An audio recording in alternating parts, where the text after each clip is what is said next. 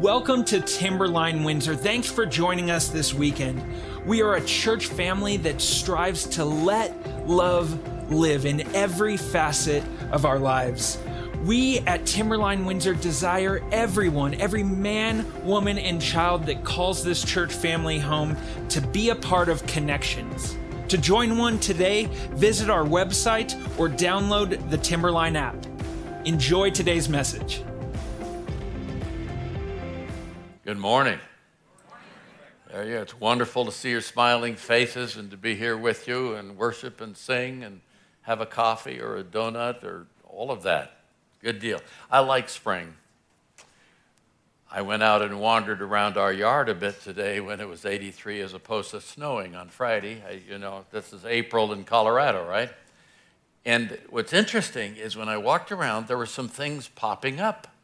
There are some little tiny flowers that Ruth calls volunteers. They're down close to the ground. She calls them Johnny jump ups. Anybody know what Johnny jump ups are? You know what those are? And I'm saying, it's springtime. Johnny has jumped up. There it is, you know. We have crocuses. We have creeping thyme. We've got buds are starting to come on the on the uh, Japanese maple and the javelin pears and all those things I didn't know about before I married Ruth, and I'm starting to learn those names. And but just two weeks ago, when I looked at them, they looked dead. They were just brown. But apparently, they were just like sleeping. There's, then life shows up. In the DNA of a plant, there's something like a secret. And we're going to talk about secrets today. We're going to, this is a mystery morning, okay? We're going to talk about mystery. The plant looks one way, but in the right conditions, when there's light and heat and moisture, amazing things start to happen, right? There's beauty and color and fragrance and butterflies and bees. That's kind of the story of Mark. Mark's telling of the good news about Jesus because he starts out, very first verse in the Gospel of Mark, saying, This is the beginning of the good news of Jesus Christ, the Messiah, the Son of God. Boom, like that. He hits us right at the front. And then for the next, what we call chapters, because they didn't have chapters till about, well, for hundreds of years. But now, in those next 16 chapters, he explains what he means by that. And here's Jesus. He's just chosen these 12 guys. We call them apostles. They're the close in guys. And the crowd and the close in guys see Jesus this way. He's from a little tiny town in a little tiny county in a little tiny country that's not even a major power. And he looks like a carpenter, looks like a stonemason. Look, he, he, he's a rabbi, he's a teacher, so he looks like that. But over the next 30 months or so, as they walk with him 24 7, these 12 folks would, when the timing and the conditions are right, a whole new thing will be revealed. And Mark's gospel shows us that Jesus revealing who he is and why he has come bit by bit. Not all at once, bit by bit. And he uses everyday things, like easily seen and known, you know, and we'll talk about that just a little bit. But here's the question for this morning will they get it? Or how much will they understand? That's my question for me. Do I get it? How much do I understand? So Jesus has come in that first chapter of Mark, just those first few paragraphs, and he walks in. John, his relative who's six months older, John the Baptist, the guy that crazy guy that comes out of the desert, he's got wild hair and clothing and eating funny stuff and calling a nation to repentance. The king didn't like him, the current king there, and so he's in jail. And Jesus comes and says, The time has come, the kingdom is near, turn around. The biblical word is repent. It means turn around 180 degrees and believe the good news. The point of the kingdom is that we believe, that we learn to trust but I got to tell you, this new kingdom challenges the listeners to the core. It challenges me to the core. So here's my first thought. I got a few thoughts, right? Here's my first one Jesus is the king of the kingdom of God. He's the king of the kingdom. And again, you've heard me say this, you've heard others say this from this platform a bunch of times, and that is we are not, uh, as, as Americans, our whole nation was built on the premise we don't want a king because the kings will take your stuff and conscript your kids and do this and that and the other and take over your land. And kings generally aren't good. So we'll do this other thing called the separation of powers, where we have the legislature over here and the executive power over there and the courts over there. And so that'll make it all better. But the problem is, apparently, that in God's design for me, I'm built for a king internally. I like voting and all that, but I'm built for a king. And so, if you were reading the Gospel of Matthew that's written to a Jewish audience, they don't call it the kingdom of God because if you're an Orthodox Jew, you don't say God. It's too holy a name. So when, Matthew, when you read Matthew, he talks about the kingdom of heaven. Back in 1893, there was a baby girl born to a pastor's family in England. Her name was Dorothy, and she grew up to be a writer.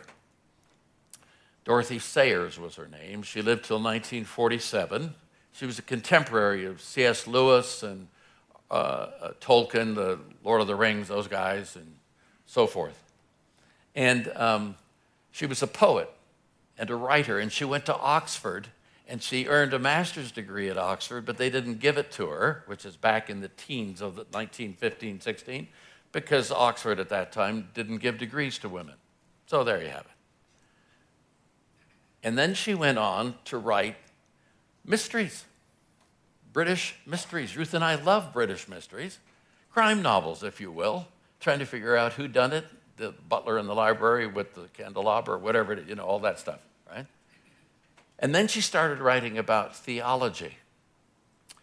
And this is what she wrote about the kingdom of heaven. And I've read this dozens of times, and I get to the end and I say, huh? This is what she wrote. The kingdom of heaven, said the Lord Christ, is among you. But what precisely is the kingdom of heaven? You cannot point to existing specimens saying, look here or look there.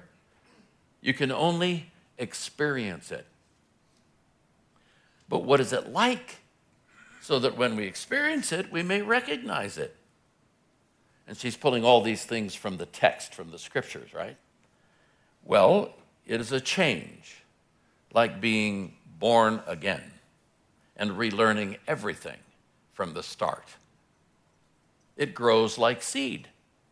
And we've already had one parable about the sower and the seed, and you'll have more next week and all that. It's precious like buried treasure, like a rich pearl, and you have to pay for it. It is new, yet in a sense it was always there, like turning out a cupboard and finding there your own childhood as well as your present self. Where it's equal, it seems unjust, and where it is just, it is clearly not equal. And she's talking about, some of you know the story of the vineyard where the guy hires guys and he hires people at 8 in the morning and he pays them X number of whatever dollars, shekels, whatever they did back then. And then he hires a guy for the last hour and he pays him the same as the guy who worked eight hours. And we're saying, hey, hey, what's that about? And that's what she's saying. Where, is it, where it's equal, it seems unjust, and where it's just, it's clearly not equal. You get what you bargained for. It is before the foundation of the world old. It is to come, it is here and now, it is within you. Then, my favorite line it is recorded that the multitude sometimes fail to understand. Well, I guess, really? I'm, I'm there saying, what? How, what? How does that work? Because my problem with what I just read is that's me oftentimes I fail to understand. So I'm thinking, do I need a special code? Do I need a language? Do I need a password? Maybe that's it. Maybe I need a pin, something. How do I get my head around this thing called the kingdom of God? And the answer for me is apparently I don't. But I do need to find a place for the kingdom of God in my heart. I may not be always able to intellectually grasp the why and the wherefore and how, especially when I'm beginning in the kingdom of God. But that's the secret of life this growing thing, this DNA that, that turns into something good. That's an amazing. So here's a king who has absolute authority, awesome creative power. He invites me to be in his family. What's that about? Well, it's too much for me to take in all at once. So, the kingdom, this is my second thought, the, the kingdom is a secret revealed a little at a time. So, he's chosen these 12 guys, and this is what he tells them back in 4, the same chapter, but a few verses ago. He told them the secret, and the word there is the root word for what we call a mystery. All right? The word is mysteria. The, the secret, the mystery of the kingdom of God has been given to you. He's saying this to the 12. But to those on the outside, everything is said in parables. And I say, well, I thought parables were so that I could understand. It gives me an image. Well, sometimes parables are told so you don't. And I'm saying, what is this? So, I mean, why a secret? If I were to say to you, you know, we're going to. Uh, we, sort of have this new technology, and we're going to, we've, we've found out some of your secrets, and we're going to put it up here on the screen. And we're going to start with you, Foth. And I'm going, no, no, no, no, no. Let's not do that. Because oftentimes when we think of secrets, we think of bad things. You know, that's in my. The, the great thing about this king of the kingdom is he knows all my secrets, and he says, Why don't you let me take care of that? Why don't you let me wash away that, those pieces and those places that haven't grown you, but in fact have debased you. Why don't you let me handle that? So, but, but there are some secrets that are, are good, and they have a surprise at the end. So, some years ago, I turned 50. A lot of years ago, I turned 50, and I was president of a small college in California, and Ruth and I had made plans for my 50th birthday. It was, it was, I was excited because we lived uh, in Santa, near Santa Cruz, California. Some of you know where that is. If you come south of San Francisco, there's a bay called Monterey Bay. It's a famous bay. And on the north end is Santa Cruz, and on the south end is Pacific Grove, and just south of that is 17 mile drive. And if you're a golfer, it's where Pebble Beach is, and all of that. And there's a little town called Carmel. It was originally an artist colony, and and uh, Clint Eastwood was the uh, mayor for a time, so, so you get Wonderful Art and Dirty Harry all at the same place, you know, right? And so we made plans for the weekend that our, our brother and sister in law would come over and they would take us to Carmel. We'd spend the weekend together. We had our bags packed, put them in the car. And, and uh, just as we were leaving, Lana, our sister in law, said, You know, I need to give some cash to Matt. He's in the dining commons. That's our son. He was in college at the time. Let's just swing by. So we swung by. She goes up to give him cash, comes running out and said, Dick, you have to come. We got two basketball players in a fight in here and they need you to come. And I said, What? They said, Yes, these two guys are in a fight. I jump out of the car because I'm 50 and I'm still good. And I, and, I, and I run up into the dining commons, throw the door open. They have a video of this. Throw the door open, and 100 people say, Surprise! I never got to Carmel. I was a little ticked but I did get a 50 foot submarine sandwich, 50 foot submarine sandwich.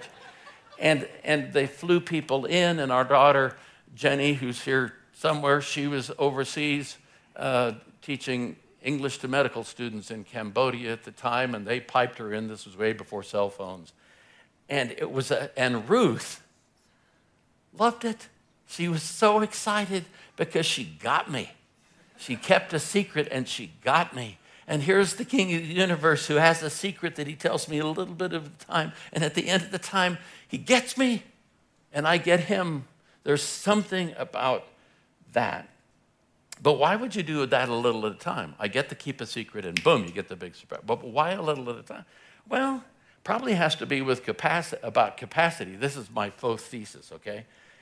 I, I, don't, I don't have the capacity because the kingdom is so vast and so good and so multifaceted and so many colors and so many unbelievable people and so many. I don't have the capacity to take it all in at one shot at the front end. It, it, it, would, it would be like having a birthday party for a three or four year old, right? And the three or four year olds, they're, they're working with little cars or with dolls or in the dirt, or you're trying to find them four blocks down because they leap the fences and, you know, all that kind of stuff. And, and you have a birthday party, and, and at the end you say, Johnny, we have the very best surprise. You're going to love this. We have gotten you a Maserati. Johnny doesn't know how to spell yet or anything. He doesn't know what a Maserati is, and he couldn't drive one if he had one. It's just too much. The kingdom is too much for me to take all at one pot. It's too much. And so Jesus unpacks it, if I could put it that way, by telling stories. The kingdom of God is like. And he's living in an agrarian culture, right? I mean, Palestine, Syria at that time was farms and fishing, essentially. And so he's sitting under trees surrounded by fields. They got vineyards and orchards. He's by the Sea of Galilee. And as he tells these stories about a sower and a seed, he's looking over and a guy sowing in the field. He tells a story about a fishing net or something. They're guy mending their nets over there. So, but here in the text, he, he, he uses a lot of fishing and farming stories. But he gets to these five verses. And we just have a few sentences that sort of boggle my mind that we're dealing with today. This is in Mark, the fourth chapter. And he shifts gears just for a couple of, just for a couple of minutes. And, and he, he essentially stops talking about the message of the kingdom and starts talking about so how does that how does that look how do we how do we express that or work with that and it's a challenging space in the, in the scriptures. I got to tell you this there are numbers of interpretations. You can read a lot of commentaries and scripture scholars, and you get different ideas about these particular verses. There's a bunch of them. This is how it reads Mark 4 21 to 23 in the New Living Translation. Then, then Jesus asked them, the disciples, Would anyone light a lamp and put it under a basket or under a bed? Of course not. A lamp is placed on a stand where its light will shine. Now, I don't, I don't have a lamp. We're going to show you a picture in just a minute of a lamp, not just yet. But, but I have this flashlight that worked in the first service, but then it didn't. So, but that's a lamp right there. But you don't, you don't put this here and put that on it. What you do is you put this here, use that as a stand, and put that on it. And so it says, For everything that is hidden will eventually be brought into the open, and every secret will be brought to light. Anyone with ears to hear should listen and understand. When I grew up, sometimes the preachers that I heard use this verse about every secret will be brought to light. They beware your sins will find you. And I'm saying, I know, I know, I know. Right? So it was all sort of a threat. But that's not what this is saying. He's talking about the nature of the kingdom of God being a secret, a mystery that has to be unspooled, if you will, or revealed. And then this line that you hear quite a bit in the Gospels anyone who has ears to hear, let him hear. It's a, it's a, it's a challenge. In our language, we would say, listen up. That's what, if anyone has ears to hear, let him hear. So he illustrates it with two things the oil lamp and the, and the basket. And the Middle East oil lamp looks like this it's that look, it's a small deal. But lamps, and, and it's a small house. These people didn't live in 2,300 square feet houses. These people lived in a little space. You know, if you had 300 square feet, maybe, right? And so this was designed to give light, not a lot of light. Now, if it's pitch black, because they don't have an electric grid in Palestine, Syria, just a little light can give a lot of light, right? But they're not, whatever light they give, they're not designed to be under a bed or under a basket. And light's a symbol, right? Light is a symbol of holiness and knowledge and goodness and wisdom and grace and hope and the revelation of God.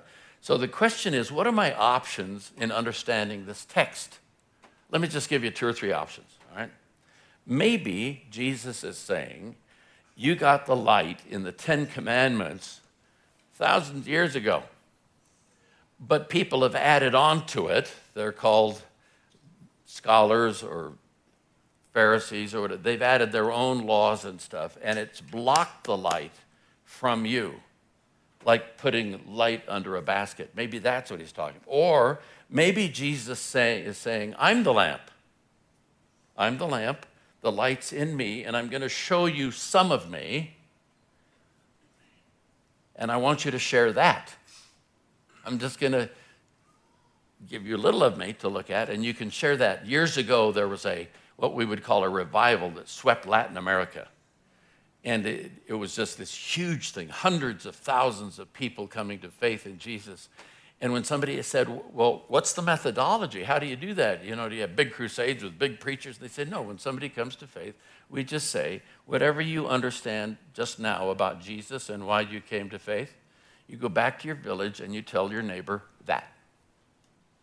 I mean, because you can't tell them other stuff. That's all you know. So do that. So maybe that's what Jesus is saying. Or how about this one? How about this thought? Because the kingdom is about believing, maybe Jesus is saying, Trust me in this moment because there's more to come. Big surprise. More to come. Like a road trip. Some of you have, how many parents here have taken kids on a road trip? Uh-huh. How many of you got therapy after? You know. We, before, before vans, there were these things called station wagons. This is for you younger folks. Station, they were like a car, but with a box. And, and, and so we, every other year, we'd go from Illinois to California to see family. And, and we had this one was a Plymouth Fury. Anybody remember what a Plymouth Fury? They were huge. And then you got seven and a half miles to the gallon. It was wonderful. And you, and we, we would put a mattress in the back and put the kids in the back and we'd take off. And we would drive from urbana illinois to shamrock texas. Nobody knows where shamrock texas is. These guys know where shamrock texas is. It's an hour it's an hour east of, of uh, amarillo right? And the old ranger motel we stopped there because they had a slide i don't know what it was $12 a night. I have no idea what it was. But but we would do that and we'd say stuff to the kids like, We're going to have some fun on this trip. We're not going to tell you what it is right now, but as we go along, you're going to see. We're going to have some, maybe that's the kingdom, a God who comes along and says, We're going to have joy in this trip, but I can't. I can't unlock it all for you until you take the next step, until you keep going. So, not everything can be grasped right now or should be because insights are built on each other. That's how it is had somebody come to me after first service and uh, said, You know, I never thought of the kingdom this way. He said, I'm an engineer. And in engineering, you lay down one thing so you can lay down another thing and lay down another thing. And he said, it was a wonderful statement. He said, I had the thought that when I stepped into the kingdom, I was supposed to get the whole thing at the same time. Well, that's not what Jesus either did or what he's saying here. And it's helpful for me to know that. So, what I have experienced in the kingdom of God in my years is this the kingdom is a growing thing. It's not like buying a phone, it's not like getting a piece of carpet. It's life, and life is always a growing thing, isn't it? I mean, it's learning, it's exploring, it's assessing, it's figuring out, it's digging down, it's stepping out. Uh, um, and in, in the kingdom, you can have a seed that's planted way back here that for whatever reasons may not germinate till way over here. What's with that? Well, because no two people are alike. I guess that's what that's about. So back in the 70s, I'm on a flight from Chicago to Memphis. I'm a young blower and goer, and I got my stuff together, and I know, and I sit down next to a business guy about my age uh, he was a sales manager for a large company in the southeast. And a good looking dude, you know, blonde haired guy, wore his aviator glasses for the whole flight. We started talking. I don't always talk on airplanes, but we started talking. And along the way, I felt I should ask him this question. I don't know if I've ever asked anybody this question on a plane before. And it was So, John, in your life, what would be your top three goals? And he looked at me and said, uh, uh, what, Why don't you tell me your top three, Dick, first, and then I'll tell you mine? Clearly stalling for time. But he threw me a curveball because I wasn't ready to tell him my top three, whatever those were. But anyway, I, I gave him these three. I said, I always want to find myself in the kingdom of God, always want to have tight relationships with people, and I never want to stop adventuring my whole life. And he looked at me and said, I think, I think those would be my three too. and then he grinned at me and said, And could I make $100,000 this year? I said, Sure, yeah, you can make. And back in the 70s, 100 grand was like money, right? And then he looked at me and said, You know, that kingdom of God thing, he said, He said, uh, I knew about the kingdom of God when I, I, I found out about it when I went to a summer camp in Mississippi when I was 11 years old. But when I got to high school, and that was a good year that summer, that, that, that time frame. But when I got to high school and into college, I've kind of just gone off. And he said, now when I, when I fly out and go on business trips a place like Detroit or New York or wherever, I get a room in a motel and I get a bottle. And he went on to detail some other things. And uh, he said, I know, I know it's not right. It's like a secret. And I had the privilege of saying, you know, well, the, the kingdom that you heard about when you were 11, that's the God who takes care of secrets, that restores you. I won't go into the details except that, that day on flight, whatever it was, Delta, a kid who had a seed planted when he was 11 circled back, and just the shoot of that popped up. I called him later to see how it was going. It was going. There's something about the kingdom that's profound. It's a growing thing. I have a favorite saying about age, and that it's not mine, I borrowed it, of course, and that is that people don't grow old. When we stop growing, we are old. People don't grow old. When you stop growing, you are old. So Jesus tells us then the way to grow in understanding. And these are the next two verses, and I'll just hurry along here. And he added, Pay close attention to what you hear. The closer you listen, the more understanding you'll be given, and you will receive even more. To those who listen to my teaching, more understanding will be given. But for those who are not listening, even what little understanding they have will be taken away from them. Now, in the original, it says, with the measure you use, he's talking about listening here, with the measure you use, you will get more, even more than with the measure. So, this measure, if this were a bushel basket back in the day, they would use this to go to the market to get dry goods. They get wheat and barley in this, right? And this, a bushel basket, was uh, eight gallons. At least here in this country, is eight gallons, so it's a good chunk. And he's saying, however well you listen. You know, what's your measuring stick, right? He says, with the measure you use, that's how it will come back to you. So when I ask the question, what's my measuring tool for understanding? What's my basket today? I have a great word for you. Okay, here's the word. We don't use it very much anymore. It's ponder.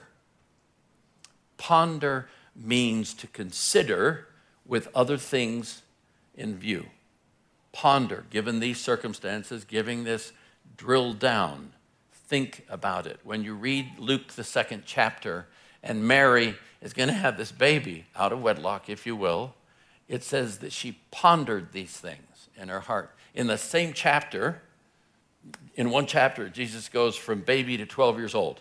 And they're at Passover, and his parents lose him at Passover in Jerusalem. They can't find him like for four days. They're, they're going home. They traveled a day and they say, Where's Jesus? Because it's sort of a village takes care of you. And they go back and they can't find him for three days. And I'm saying, Why can't they find him for three days? Well, they're looking all over. They're looking by the creek, they're looking down where uh, the, the, last place you'd probably look for a 12 year old would be the temple. And that's where they find him.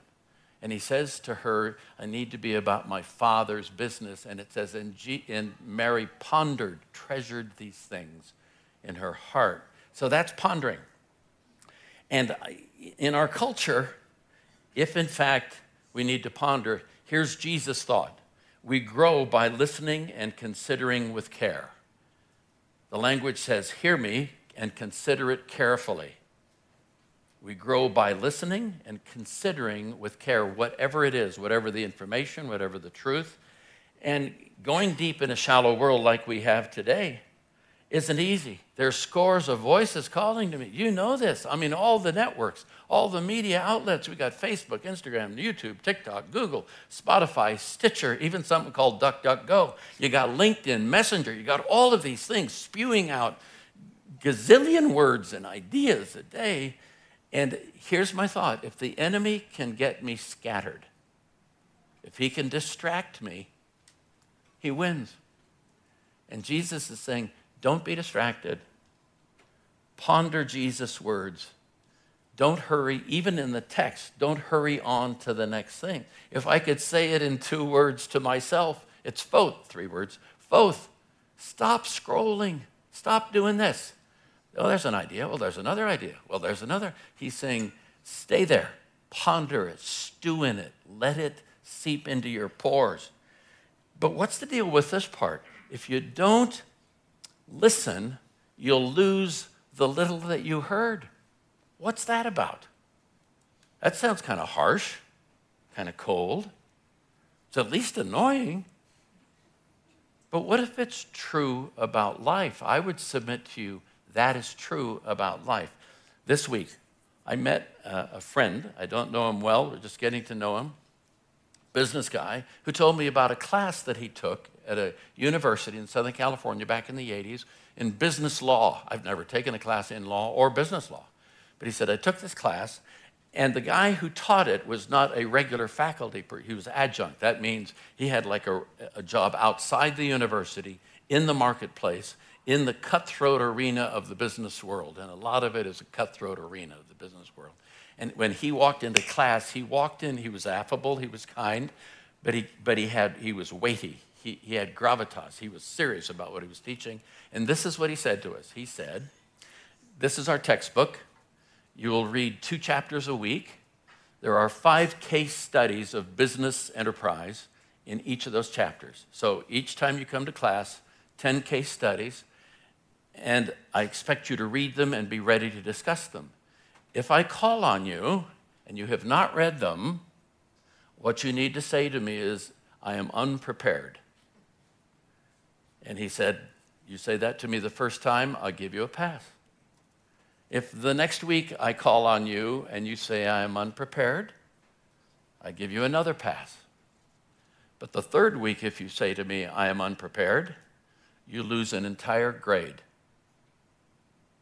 And if you say you're prepared, and I start talking to you and it's clear that you're just blowing smoke, that you are not prepared, you lose a whole grade.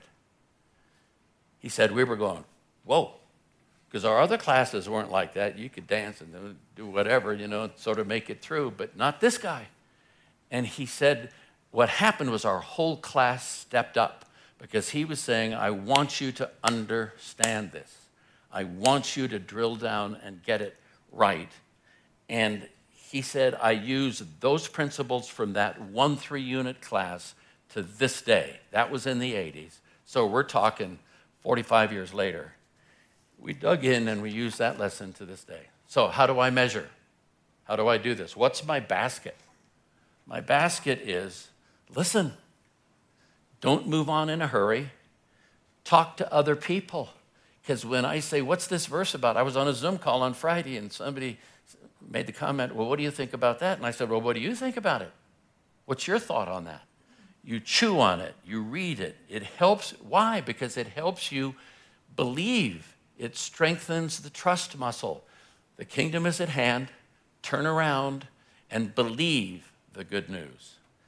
If you don't work your trust muscle, if you don't work any muscle, what happens? It goes away. Nobody has to make it go away. It's called atrophy. And Jesus is just saying, My kingdom is not, it doesn't have a lot of atrophied people in it. My, my, the way my world is, is the, the more you dig in, the better it gets. So, for years, Jesus revealed himself in his ways bit by bit and gradual, and those who stayed close got the benefit. And I'd just like to submit to you as we close our time nothing has changed. It's still bit by bit, it's still gradual. It's still about, as we say today, leaning into. What's the, I don't get that. T- talk to me about grace. I mean, what, what's with the forgiveness? Because I wouldn't forgive that guy. What, you know, how does that work? That's, that's exercising the trust muscle, if you will. The closer you stay and the longer you stay, the more you trust. Closing thought next time you go to an ATM machine, think of this name. You probably forget it when you get out the door, but I'm just, you can put it on video and check it again. Tom Patterson, 1T. Tom Patterson was a VP for RCA. He, uh, he helped the Disney brothers develop Space Mountain. He was an innovator in ATM technology. I met him when he was 90 or a little older. He had had a great life following Jesus and a tough life following Jesus. Five children. His little girl had died of leukemia when she was 10 or 11. Two other adult children died, one in an auto accident, one in a plane crash. Two wives had died of cancer. And I'm sitting with him in his 90s here in Windsor. He's now with the Lord, here, not in Windsor, but here in Fort Collins. And I said, Tom, what's the secret? What's the, what's the deal with this life in Jesus? And he just looked at me, said a couple things, but then he said this word surrender. The more time you spend, the closer you are, the deeper you dig, the more of you you surrender to the King of the universe, and the more of who you are designed to be, you become. That's how it works. So, I just, I just call us today to ponder and let God do his thing in us. Father, thank you for your grace. Thank you for these friends. Thank you for the fact that what we think are secrets are wiped out by your shed blood. What, what we discover about your secret is that it keeps going and going and going, and we keep getting little surprises along the way, and I understand there's going to be a big one at the end that's all good. Thank you for every person in the sound of my voice. Help us to not scroll too fast in our lives so that we miss what life is about. In Jesus' name we pray. And everyone said, Amen. We hope you encountered the love and power of Jesus in today's service. If you're interested in giving, for joining serving opportunities, and much more, visit timberlinechurch.org slash connect. Have a great week. Go be the church and let love live.